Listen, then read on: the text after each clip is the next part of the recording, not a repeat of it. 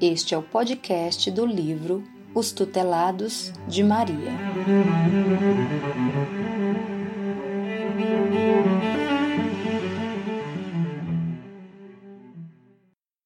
Quarta parte: A arte como terapia para espíritos suicidas. A psicopictografia. No ano de 1992, a reunião de vibrações não havia sido ainda transformada em mediúnica. Os mentores espirituais iniciaram então, nas reuniões de psicografia, psicopictografia da nossa casa espírita, o tratamento de alguns espíritos suicidas por intermédio de Franco. Pelo processo de psicopictografia, eles começaram a representar o estado enfermiço de suas almas, liberando pelos desenhos as emoções carregadas de pessimismo. Mas, após o desenrolar de várias sessões, foram se reorganizando intimamente e aos poucos as sombras foram cedendo lugar à luz inspiradora. Começaram a desenhar e a pintar a esperança o apelo à fé e à caridade. Paisagens repousantes capazes de infundir sentimentos de paz e desejo de renovação foram surgindo.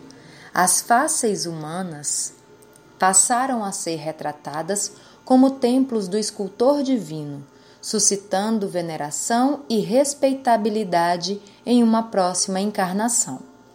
De acordo com os técnicos espirituais responsáveis pela reunião, outras tantas possibilidades de auxílio por meio da psicopictografia poderiam ser listadas e relatadas. Entretanto, optaram por enfatizar que a pintura mediúnica para os suicidas é usada como recurso terapêutico bastante eficaz, mesmo para aqueles que ainda não tenham desenvolvido esse dom. Alertaram-nos que, enquanto encarnados, se viermos a conhecer melhor o recurso do desenho e da pintura, dele poderemos também nos beneficiar, utilizando-o para a liberação de energias depressoras nos momentos de dor e angústia e para a fixação de energias criadoras nos momentos de lazer e de elevação. Os exemplos que oferecemos a seguir são de dois espíritos que se identificaram com os pseudônimos de Alma Suicida e Marcos, sendo que ambos foram pintores na terra e se encontravam em tratamento na colônia Maria de Nazaré à época em que se comunicaram. O procedimento usado era sempre o mesmo. Faziam suas telas e, em seguida, escreviam algo sobre elas. Para elucidações mais detalhadas sobre a forma como se deram esses atendimentos, transcreveremos a seguir algumas observações feitas pelo médium. As comunicações dos espíritos Alma Suicida e Marcos sempre se iniciavam com a pintura do quadro. Digo pintura porque, durante a composição do quadro, ambos tratavam o papel como se fosse uma tela. As cores que eles utilizavam eram vislumbradas espiritualmente Ora eles usavam o lápis como pincel, ora como lápis mesmo. Curiosamente, ambos começavam o traçado por um ponto que não me permitia identificar o que iria ser pintado. Após a conclusão dos quadros, Alma Suicida assinava-os com o título da obra e datava-os cuidadosamente. Em seguida, escrevia pequeno texto sobre eles. O espírito Marcos, no entanto, ao terminar o quadro, partia imediatamente para o texto, dando a ambos o mesmo título. O título da tela ficava em segundo plano, apenas como uma singela ilustração do que iria ser contado.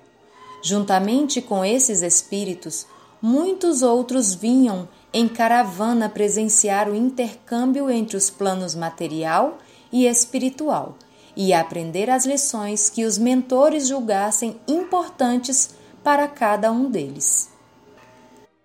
Quadros do Espírito Alma Suicida. Quadro 1 Alma Suicida. Data 30 de 6 de 92. Suicidei-me há muitos anos, mas ainda hoje sofro.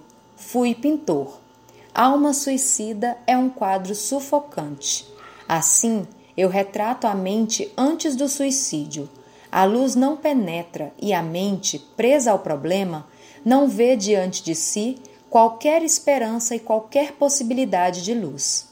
Pintando, esforço-me para colocar a luz penetrando todos os cantos e pontos. Se pudesse ver, a minha tela com cores veria o amarelo e o vermelho combinados, refletindo sobre as árvores e não riscos como ficou no papel. É assim que eu e muitos outros temos trabalhado para arrancar nossas impressões amarguradas. Colocamos luz nos quadros e em nosso ser para que amanhã, no plano terrestre, possamos ter muita vontade de colocar luz em nossos passos, a fim de não cairmos novamente.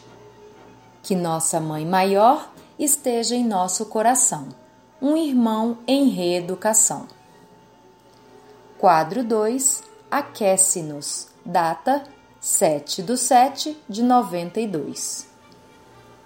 Aquece-nos, Senhor. Aquece-nos para servirmos sempre, para aprendermos a amar os nossos inimigos, tentando alcançar o coração deles. Aquece-nos para esquecermos o gelo de outrora e perdoe-nos as falhas do passado para vencermos o que ainda nos faz prisioneiros de vibrações tão infelizes.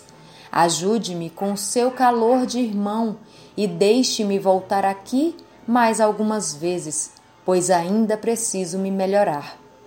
Estou com os companheiros em tratamento que foram trazidos pela equipe da colônia.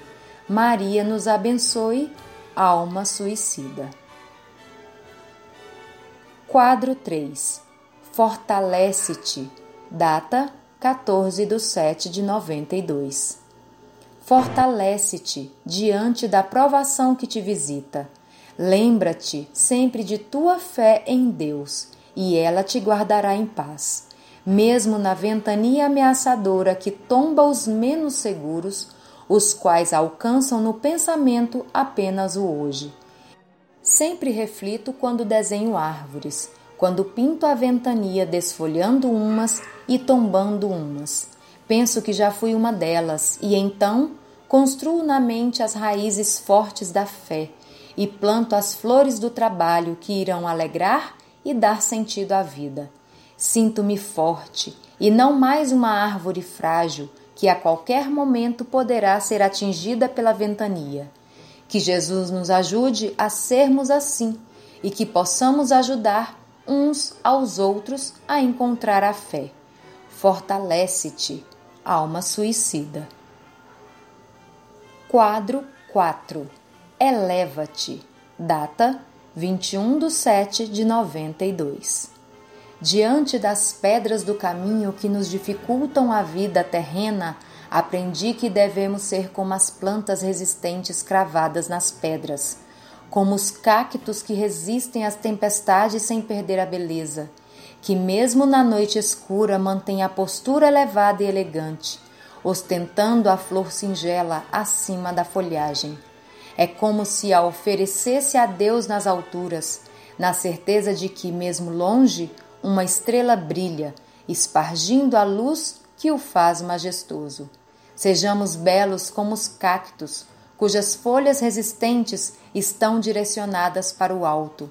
Ostentemos as flores singelas, mas perfumadas, com a humildade de coração.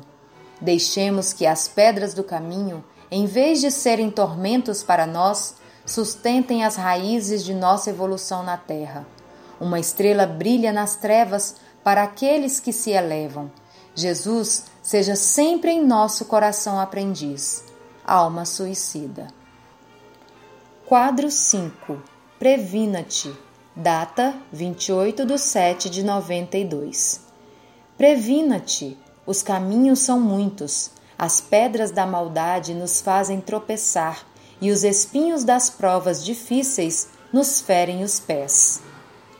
Qualquer descuido e poderemos ser levados pela correnteza das paixões, e aprisionados pelas futilidades que devoram o nosso desejo de crescer.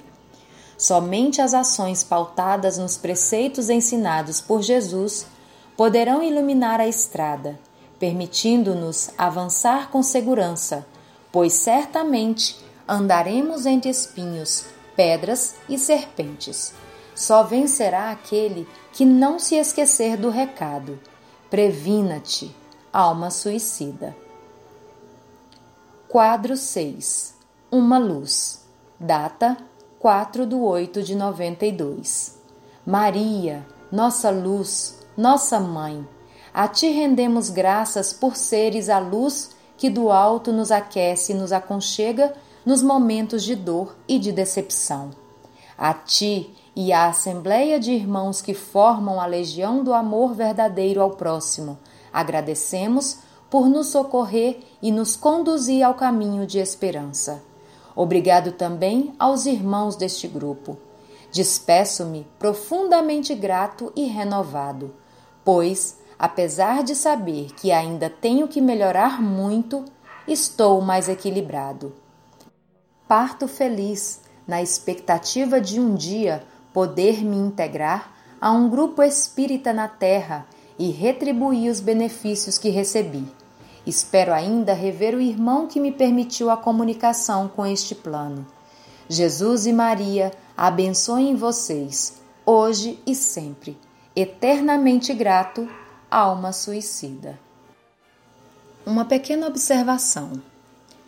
Ao final do podcast, vocês podem acessar semanet.org.br e lá tem o link para o nosso livro os quadros, os seis quadros narrados aqui neste podcast estarão lá para vocês poderem contemplar.